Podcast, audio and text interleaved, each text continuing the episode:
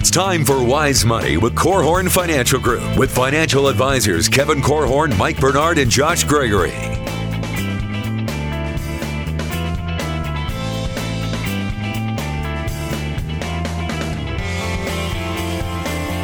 Wise Money is brought to you by the attorneys at Ledoux, Curran, and Keene, First State Bank, Diane Bennett and the Inspired team at REMAX one hundred, and Bethel College's Adult and Graduate Studies program. Welcome to another episode of Wise Money with Korhorn Financial Group, where every week we're helping you take your next wise step in your financial life. Thanks for being with us today. My name is Mike Bernard. I am your host, and I'm also one of the certified financial planners on the show. Next to me, my co-host and friend, Josh Gregory. Good to be with you, Mike. Hey, have you ever tried to budget and it just hasn't worked? I think a lot of households, budget is a dirty word. And we don't think budgeting should get such a bad rap. Yeah. So today we're going to share our tips and tricks on budgeting this hour of Wise Money. That's right. If you have a question and, and you know, everything is anonymous, we're, we're, I mean, we'll share your name. We want to have some details, but no one will know it's you. I mean, when it comes to budgeting, that's kind of a personal issue, but I know a lot of people are struggling with it, just like Josh said. A lot of times people have started, tried, and failed. We're trying to address that on today's show. If you have a question, reach out to us. We'd love to address it on an upcoming show. five seven four, two two two, two thousand. You can call or text. Online, wise money radio dot com. You can submit a question right there on the right. It, it is an email. It gets sent directly to me, and you can also catch up on previous episodes. Lastly, you can put questions on social media as well. All those come to me, uh, Facebook and Twitter and the YouTube channel at Wise Money Radio. You can, you can access all of those. So we're starting today's program with a real question, question from Chris. Chris is actually a friend of mine from Grand Rapids. We were having a discussion recently, and he asked this question, said, hey, can I talk about this on the show? He said, absolutely. So he's thirty-six from Grand Rapids. He said, my wife and I haven't really been operating on a budget for the past several years, and it seems like we're at a point where now we need one. We've made some progress in our financial life, have been paying some debt off, and now getting some pay increases. We need a budget to make sure we're staying on track. Any suggestions on how to set it up and to stick with it? And this is a great question. It, it's it's a common one, and really the question is, how do you build a successful budget? And the truth is, I always say budgets are like diets. There really isn't one format that works for everyone. And my joke is always, if there was, it would have been the Atkins one, because it sounded so appealing to eat a bunch of bacon and uh, and lose weight. Uh, but there isn't one that works for everyone. It's just, from a dieting standpoint, it's purely calorie count. Are you burning more calories than you're consuming? And yeah, some of the types of calories that you're consuming, all of that stuff matters, but ultimately it comes down to just math. Are you burning more calories than you're consuming? And budgeting's the same way. Are you spending more money than you have coming in? And so we're going to run through our top five secret tips for success to help you budget and do it well and not try and fail. All right. Let's start with tip number one. Not the most important, I would tell you, but number one, automate everything except for building the budget itself. Josh, what do you say to that? I, I agree. Um, You know, I, th- I think people come into our office all the time, and uh, they want different results in their financial life. And often they're they're thinking, boy, just, just give me some action that I can take, and that will somehow drive different results. And to me, it's not just an action. It's usually behavioral. It's, it's a series of actions. And getting budgeting right requires consistency. Right? Mm-hmm. Consistency over a long time. It needs to be a rhythm. And consistency can either come from you just being really disciplined, and every day when you wake up, you just make great decisions for your life. Mm-hmm. Some people have that, mm-hmm. Not me. Right? in, in a perfect world, your great discipline will lead to great habits. And so they just kind of become good ruts in your life where, you know, it's just kind of the rhythm of things. I prefer to get consistency out of a great system. Yeah. Something that is a repeatable process for you. And budgeting, if if you declare something to be a good idea in your financial life, a system or an automated process is a way to carry it out over and over and over again, like saving for retirement or for college, paying mm-hmm. the right amount on your debt. systematize it, automate it? So thankfully, due to technology advances, when we've got budgeting tools out there, all of our clients have one. It's called WealthVision three sixty. There's others like Mint or Quicken that will help you automate your budget. And so gone are the days where you have to hold on to every receipt.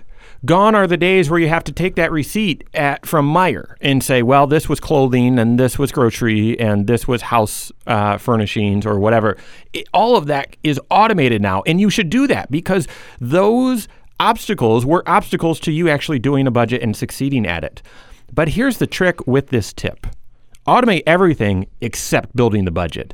I see a lot of people who, and this might be you, who and sign up for one of those electronic services that automate the budget, and then you're done. And you think, okay, budget check, done. No, you've got to be tuning into that. We're going to talk about that in just a bit, but you've got to then be engaged and say, all right, what what are my spending levels? Where do I need to adapt? I, I did a Wise Money Minute. Those air uh, in the mornings, uh, Monday, Wednesday, Friday on ninety-five point three. Did one on, on this topic, and it was, all right, if you had technology that automatically counted every calorie that you consumed, would that alone help you lose weight? No, it, it wouldn't. That would just give you the information that then you need to change your behavior and, and react to and That's respond right. to.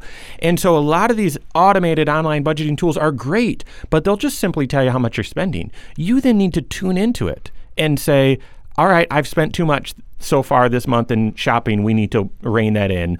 Or we've gone out to eat too frequently. We need to rein it in. That's right. You're only going to manage what you are measuring and monitoring, mm-hmm. right? It's not enough just to track the data. You know, I have an app running on my phone, and it has been running for years now called Mint, mint dot com, if you yep. want to go check it out. It's connected to my bank accounts. Every transaction that we have feeds the data in there. If I never open that app up and actually consider, well, how much did we spend on eating out last month? Or, boy, did we stay within the budget for Christmas spending this year? Then all I have is just a bunch of data that means nothing to me because it's not driving my behavior. That's right. Really quick here in this automate everything. Josh, what's your take on doing automatic bill pay? And what's your take on doing the budget expense for utilities where they average it out and you pay the same amount? What's your take on both of those? You know, I, I like it for people who will use it responsibly. But again, if all it does is just take uh, the the management of your finances kind of out of your hands and put it in a computer system, and you're no longer paying attention to, well, what is our electric bill and how much did we spend on the credit card last last month, then th- the risk is is that you are on autopilot and not paying attention anymore. Mm-hmm. You're, you're no longer navigating your finances. But the, the beauty of it is it removes a lot of the work in paying those bills, yeah. it, which frees up time for you to actually do the monitoring and the adjustment as time goes on. Here's my take. Let me, let me invite, I agree with everything you said. Let me invite just a different idea. I automate all of my savings, all of them.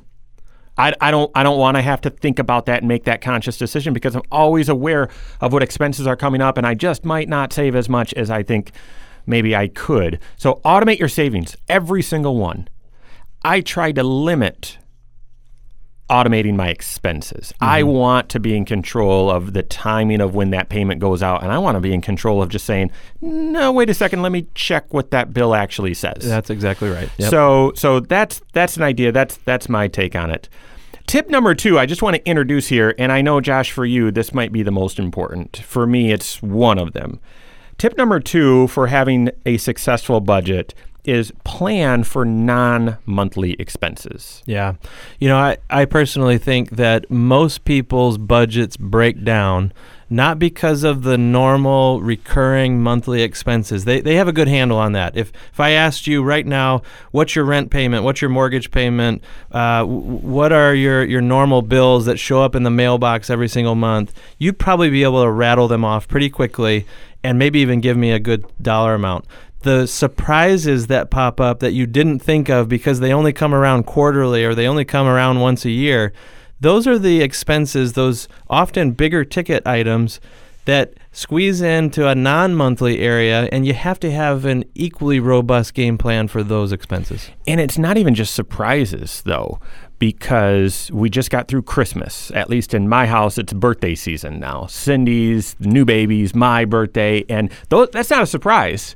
Uh, that happens every year. As much as I'd like to slow time down right now in this season of life, happens every year. And are you prepared for those expenses? You need to have a system so that you are, so it doesn't break down your budget. We're going to start sharing that system with you in just a moment, as well as tip three, four, and five. How do you handle cash?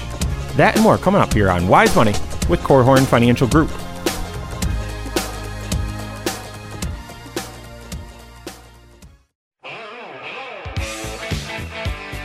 This is Wise Money with Korhorn Financial Group. When you're running a monthly budget, what do you do with cash? What do you do with going to the A T M? I, where I get my hair cut, I absolutely love it. Brent Plummer, he does a fantastic job, takes cash. And so what do you do when you've got that in your budget? That's what we're talking about today. This is Wise Money with Korhorn Financial Group. My name is Mike Bernard, next to Josh Gregory in the K F G studios. Just the two of us today. Kevin is out. He will be back next week. And if you have any questions, reach out to us, five seven four, two two two, two thousand or online, wise money radio dot com. Special thanks to the attorneys at Ledoux, Curran, and Keene, as well as First State Bank, for sponsoring the content of the show. We're talking about, have you ever tried to budget and failed? Are there some secrets, some tips to success? And we're running through our top five list today. First one, automate everything except for building your budget. You got to do that manually. And the second is, second tip, have a plan for non-monthly expenses. We just started that. Josh, why don't you elaborate a little bit more on what that plan really needs to look like? Yeah, we said in the last segment that these are often the budget busters, right? It's these big ticket expenses that have to squeeze their way into the family cash flow, and they do it in chunks periodically, like Christmas or birthday season, or maybe you realize, boy, we have not taken a vacation in two years and I am, you know, operating on fumes here. We've got to take a vacation, you think. Mm-hmm. Well, if you don't have a game plan far in advance of that vacation, then how will you pay for it? Are you going to just limit your spending on that vacation to whatever will squeeze into the budget that month? Or can you plan ahead and begin saving ahead for a travel fund that you are constantly feeding and then using, continually feeding and using, and it just becomes a new rhythm in life? There are a lot of categories, things like Christmas, we said. What about home repairs? Yeah. Or home improvements? Things like medical bills. Hopefully you're not spending money on medical every single month, mm-hmm. unless it's a prescription drug or something like that. But car repairs and maintenance, clothing, car replacement is, in my opinion, one of the granddaddies of them all, because, y- you know, that is such a huge chunk of money that you would need to go buy an, another vehicle if you're especially going to pay cash. What if you began saving on a regular basis a certain dollar amount for all of these items and save it into a separate bank account completely? Mm-hmm.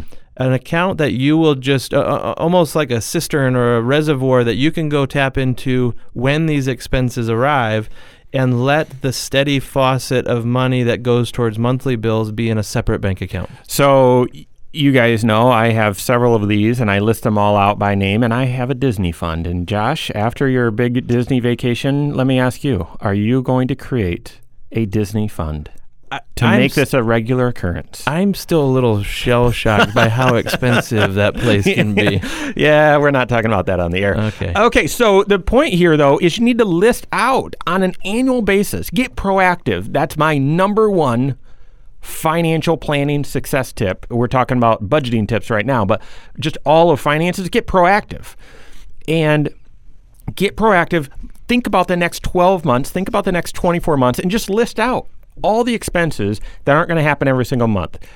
Write down a number that you think you'll spend in that area on an annual basis, divide that by twelve, and then put that sucker on autopilot. Mm-hmm. Save into those accounts on an automatic basis, so then you've got that cistern, like you said, that's a good word, where when the time comes to use that money, you've got it right there. The third tip for building a successful budget, and you're going to think this one's obvious. To me, this might be one of the biggest things that I see people struggle with is you need to track every dollar. When you're building a budget, there's no kind of offshore account. There's no, well, we just don't talk about that. I've actually had people say that as we were talking about budgeting. No, no, we don't, we don't talk about that. Yeah. Uh, no, you got to track every dollar. It's got to be authentic. It's got to be genuine. It's got to be true, even if it reveals some bad habits. Now, part of building a budget is where you can correct those. But another part of building a budget is just being real about your finances. And listen, if you want to go out to eat frequently, build that in your budget and see if everything else can fit. If it does, and that's your lifestyle, fine. Don't be ashamed about it. Track every dollar in your budget. This is where I bring up, what do you do about cash? For my budget, I have a spot in my budget that lists cash withdrawals. So I don't have to keep receipts. I hate that. I hate keeping receipts. I just know during the month, some people it's higher or lower. For us, probably around eighty dollars of things, you know, haircut for me, or we need cash for this tip or something like that. And so it, about eighty dollars, we put that in the budget. So we know, yeah, we're going to spend some cash. And as soon as it's taken out of the bank account, I assume it's spent, even if it's still sitting in my wallet. And I don't, I then don't have to track receipts.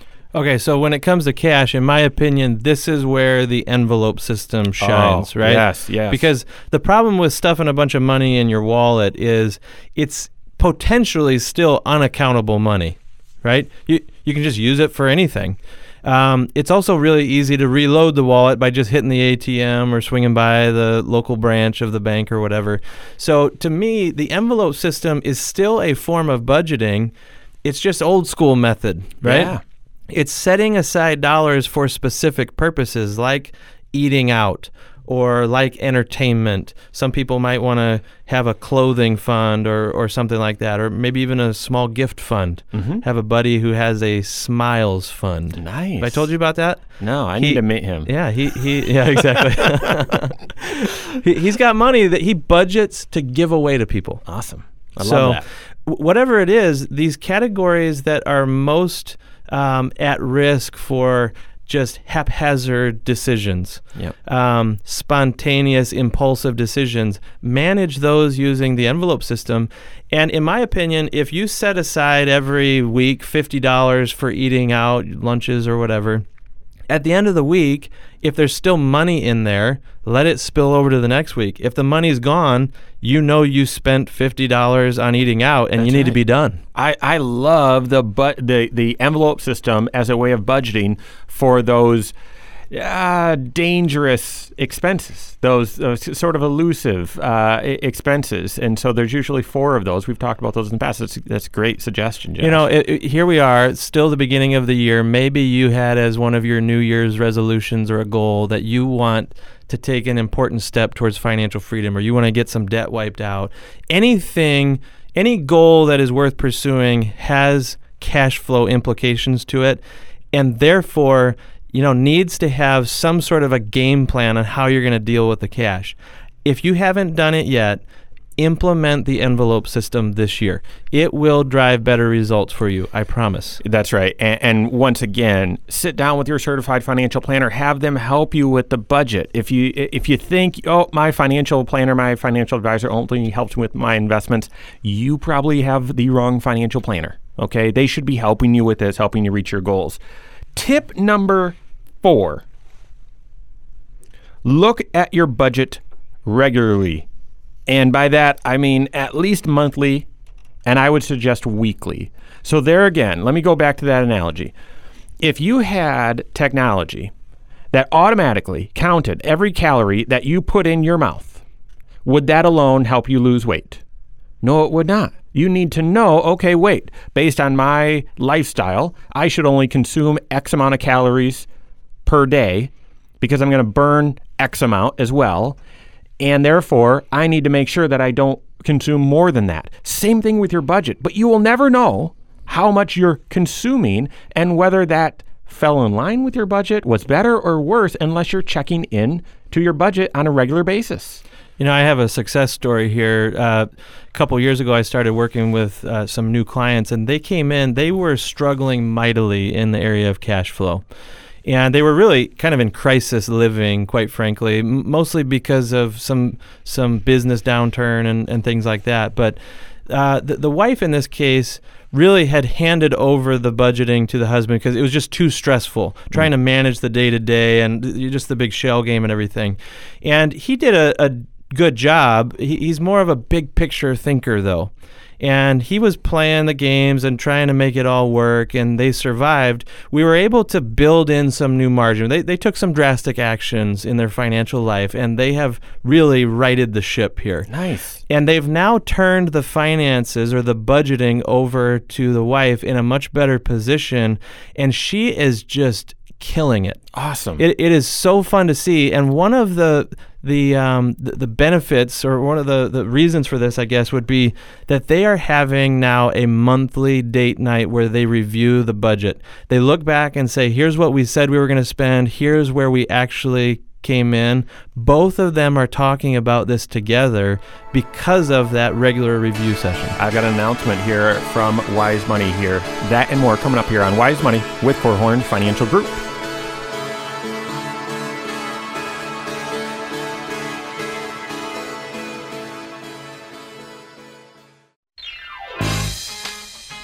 This is Wise Money with Korhorn Financial Group. We are running through our top five secrets, tips to budgeting success. The most important one is coming up here in just a minute. This is Wise Money with Korhorn Financial Group. My name's Mike Bernard, next to Josh Gregory here in the K F G studios. Thanks for being with us. Thank you also to Bethel College Adult and Graduate Studies, as well as Diane Bennett with REMAX one hundred for partnering with us to make the Wise Money Show possible. If you have any questions, a few ways you can reach out to us.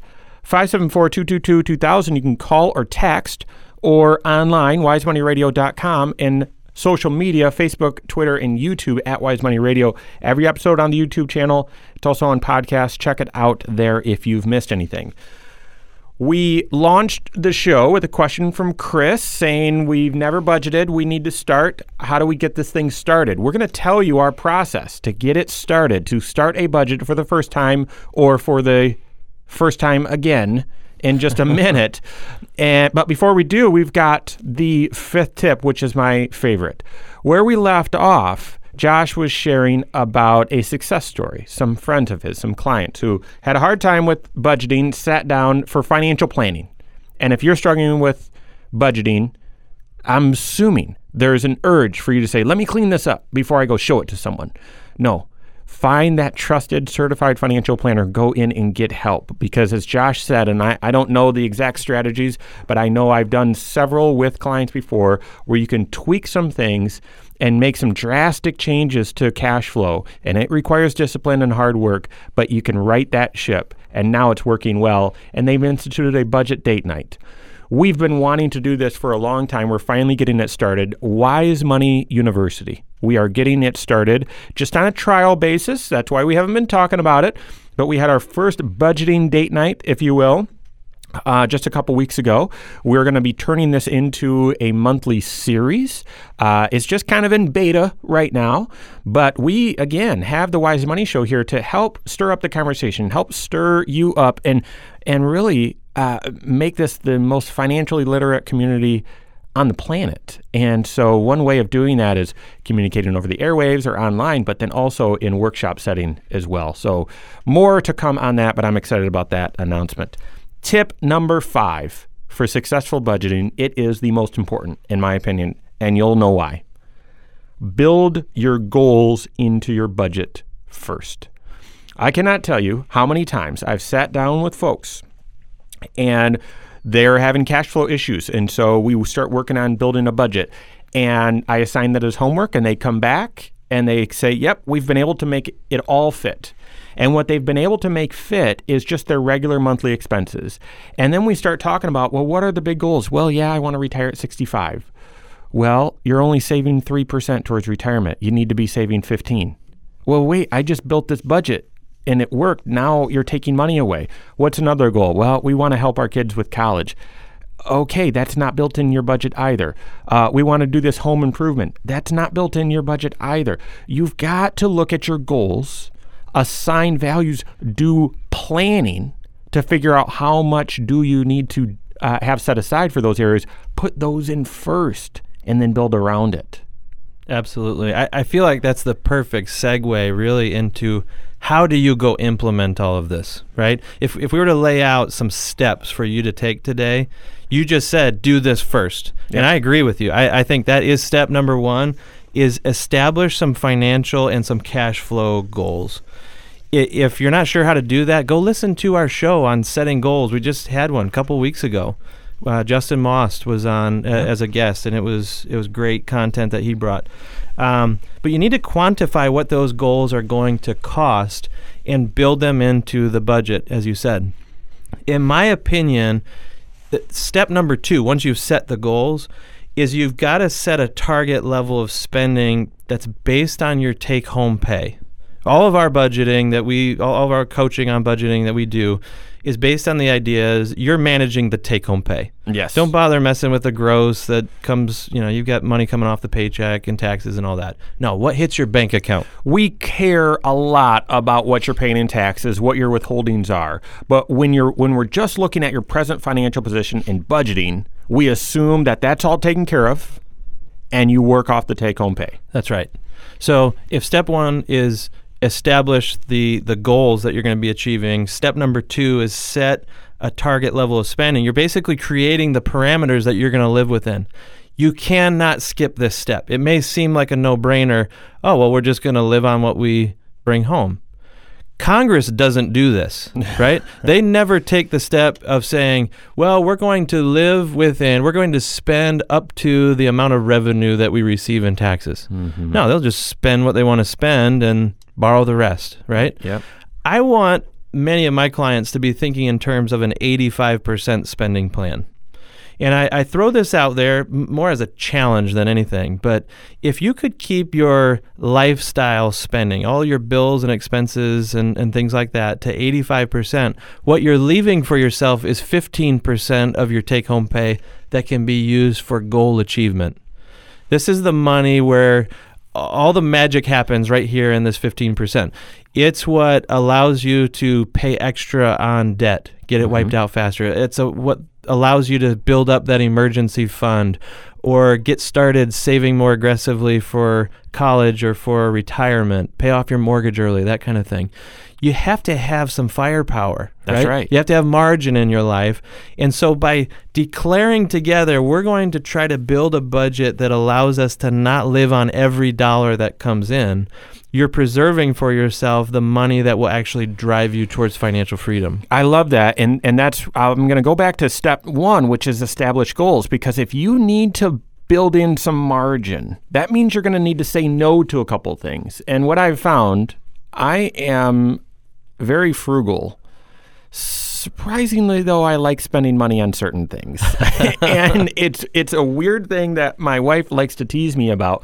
But I need to know what I'm saying yes to, so then I can say no to the things that maybe I want to do, but that just don't fit. Absolutely. So, so that's step one, is what are those goals? And then as you shared, Josh, all right, you've got to then create that margin, create that that that um, plan to only spend a certain amount. Right. Yeah. That creates the context now for getting into the nuts and bolts, the actual quantifying. Well, what are you going to spend on a monthly basis to start?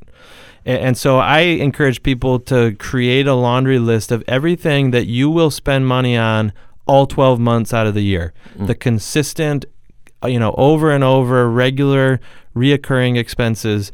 Those are the ones that you build in first, but then move to non-monthly expenses as well, which we talked about in an earlier segment, the delayed spending items that we refer to. If if you haven't accounted for those and listed those out, you don't have a budget. That's, That's why right. It's part of the process here. In fact, I've seen a lot of people where it it's really best to do that step first, because you might be cutting yourself short of, well, wait, we are doing this, we're also doing this, we're also doing this, and there's no money in the budget.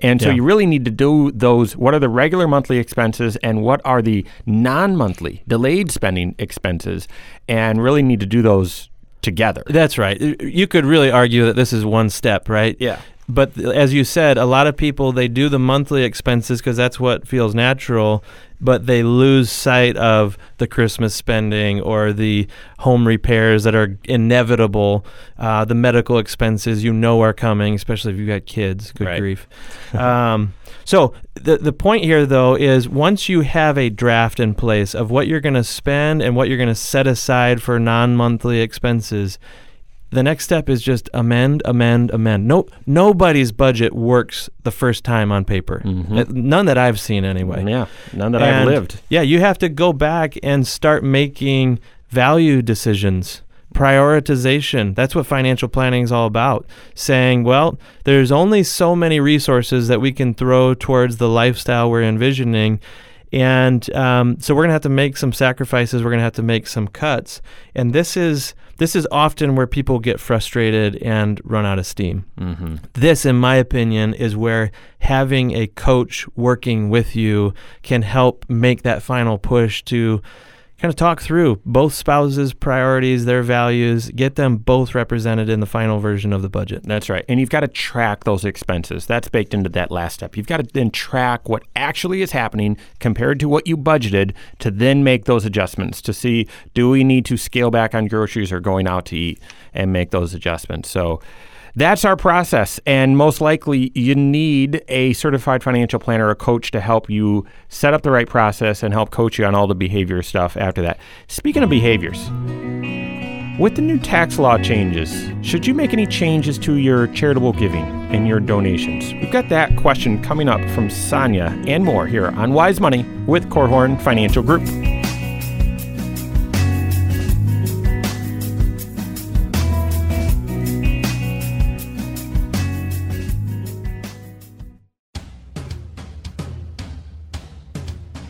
This is Wise Money with Korhorn Financial Group. Wise Money is brought to you by the attorneys at Ledoux, Curran, and Keene, First State Bank, Diane Bennett and the Inspired team at REMAX one hundred, and Bethel College's Adult and Graduate Studies program. With the new tax plan, does that influence, should it influence, how charitable you are? We've got that question coming up in just a second. This is Wise Money with Korhorn Financial Group. My name's Mike Bernard, next to Josh Gregory in the K F G studios.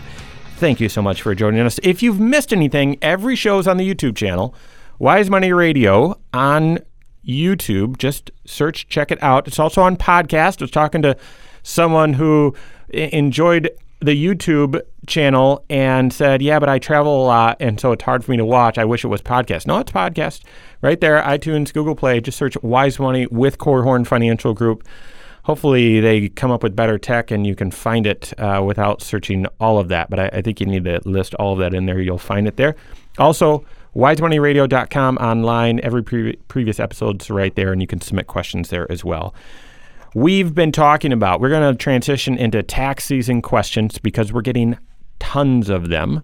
But I just want to recap the secrets, the five tips of success for successful budgeting that we just ran through, and then the process of doing the budget yourself. And I just can't reiterate enough a couple action items. One is be honest. If you could use an improvement in your in the way you're managing your monthly cash flow, just be honest with yourself and start the process. Get started. And for some people, it's just, yeah, you know what? I know there's money slipping through the cracks. For others, like Josh shared earlier in a in a in a, a example, it's in crisis. And so now's the time. Get started. And and second, sit down with a financial coach, a certified financial planner who's going to analyze all six areas of your financial life to see maybe you can free up some dollars by avoiding this or delaying this or holding off on that.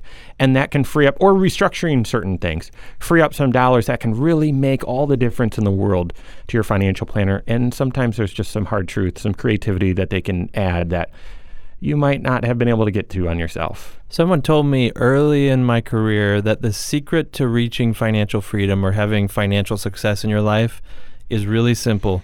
Live off less than you make and invest the difference, mm-hmm. right? Well, living off less than you make, that it's a little easier said than done for a lot of people. And yeah. it requires the discipline of managing your cash flow. And that's why I would argue that budgeting is the foundational discipline or habit that you need to build into your life. And it's the start of the year. Uh, it, we're approaching the start of a new month. There's never a better time than right now to get started in this area of budgeting. So as Kevin says, run, don't walk to your certified financial planner. Get that started right now. I've got a great question here from James. He's forty-one. Says, my wife and I have four kids, and I'm a little concerned about how the new tax plan is going to impact me. We just got this question. His situation's a touch different. Says, we both work, both making around fifty thousand dollars each, and our kids are age nine, ten, fourteen, and sixteen. It is going to impact you, James. Uh, we've talked about it, I think, even last show, about how the personal exemption is going away. Now, this didn't impact your twenty seventeen return. I'm trying to think what year we're in. It doesn't impact your twenty seventeen return. So I'm assuming you haven't filed your return yet for twenty seventeen. You probably will here in the next couple weeks, maybe a couple months. It's not going to impact that. But a year from now, yeah, the personal exemption of around four thousand dollars that you get for every head in the family. Josh calls this the head count deduction. Uh, that's gone. That's gone. Good news for you, James, is that the kids ages nine, ten, and fourteen, you'll now get a bigger child child tax credit. Credit. It's going from one thousand dollars to two thousand dollars, and that really should offset that loss of deduction. Now, your sixteen-year-old, not so much. Yeah, assuming uh, that he didn't just turn sixteen in January or something. Right. Uh, but in the year that they turn seventeen, you lose that child tax credit. And that's a two thousand dollars loss now. Yeah. Used to be one thousand dollars. And in the old world, you'd still claim them as a dependent, so you'd still get that deduction for them. You would just lose that credit. And uh, and now the, the whole kit and caboodle's gone away. Let me tell you, in the um, drama of this whole tax reform, if you want to call it that, they had discussed moving that child tax credit down from seventeen to sixteen, which I probably would have just up and moved to Canada if they did that. I mean, that would have been ridiculous. Why? Why would you have done that? But they were they were talking about it for a while. So everybody's threatening to move to Canada I these love days. Canada. Yes. Yeah. Even this time of year? Sure. It's beautiful. Yeah. So I I went to school in upstate New York for a while, played a little hockey out there, and went to Montreal quite a bit and Toronto. A lot of my friends were from London, Ontario, that is. But yeah, beautiful. Tim Hortons. Um, James, really the, the point here is your question's everyone's question right now. And that is, how's the new tax plan going to impact me? You need tax planning, and, and everyone does. You guys know my three rules every time you're doing your taxes. Number one, what happened and why? Okay. And then second, is there anything that I can do right now to improve what just happened? And then three, what's going to happen this upcoming year, and what should I be doing about it? You've got to answer all of those questions. Now is the right time to be talking to your C P A and, not or, and certified financial planner about that. Sonia's got a great question, and we're going to address it from two different angles here. Here's what she asked. For several years, we have donated money to different charity organizations, and I'm wondering if that will still help me on my taxes after these recent tax changes. We made some special donations at the end of twenty seventeen, so I know it's too late to do more for last year, but I'm curious what my husband and I should do moving forward. Well, you're exactly right. Uh, contributions to a charity have to be done by the end of the calendar year, so twenty seventeen's charitable giving is done. Yep. Now we're talking about two thousand eighteen, and, and you're asking, well, will I get any kind of tax lift for it? I think it's important to understand where on the tax return you will get a benefit if you get a benefit. And uh, we, we try to keep this uh, show jargon-free. We fail miserably some days. Most days. When we're talking taxes, it's really hard. Yeah. Um, there's an area of your tax return. It gets its own form, its own sheet. It's very early in the tax return, called a Schedule A. This is where you itemize your deductions. I think of it as an opportunity for you to build your own write-off. The government gives you a, an option that you can just take, an automatic option called a standard deduction. And the question is always, can I build my own and have it be a better tax impact than just using the one that the government offers me? Mm-hmm. Well, that standard deduction, the automatic freebie option, has just nearly doubled. Yeah. Right? I mean, dramatic increase. It used to be twelve thousand and change, now it's twenty-four, so just about double. That's right. Um, so for, for many people, it's now more difficult for them to build their own list of expenses and have it get up above what the government is offering, but, and actually, you know, improve their tax picture. But I'm so glad, Sonny, you asked this question, because many people have heard that and then have just assumed, well, you can't itemize anymore. And it, there's no use in donating money or tracking receipts or anything else. You just shouldn't do that anymore. No, it's still there. And for many people, you'll still be able to get a better deduction than taking the standard. I, I would dare say a lot of people. And that's one of the previous biggest mistakes people would make on their on their taxes, is they would just take the freebie and not worry about listing everything out. I think that risk is even greater now. In an attempt to, air quotes here, make your taxes easier, they've doubled this this deduction almost. But still make that list. Your charitable contributions very likely will still very much help you on your taxes, assuming you itemize, and many people still will. Well, and the types of things that you can write off in order to build your own are still things like your real estate taxes, your state and local income taxes, but now there's a cap on that number. Mm-hmm. You can only write off up to ten grand of it. Still mortgage interest, still charitable contributions.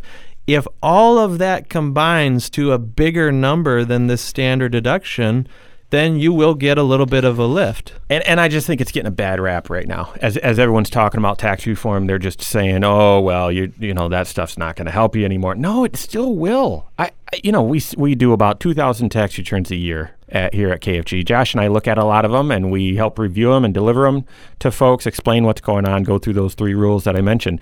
And there's going to be a lot of people where they'll, you'll still benefit from itemizing. Don't lose uh, sight of the fact, though, why you give. You're not giving exactly. for the tax write-off. You're giving because you believe in the mission of that organization. You believe that these dollars can have a bigger impact that goes beyond you. And you think to yourself, what if that organization didn't exist? What would be so bad? And you don't like the answer, but that's why you give, not because of the tax benefit. And that's a perfect note to end on. Thanks for the question, James and Sonia. Thanks for listening. On behalf of Josh Gregory and myself and all of us at Korhorn Financial Group, have a great weekend. We'll see you next Saturday for Wise Money with Korhorn Financial Group. Securities offered through Silver Oak Securities, member FINRA slash S I P C.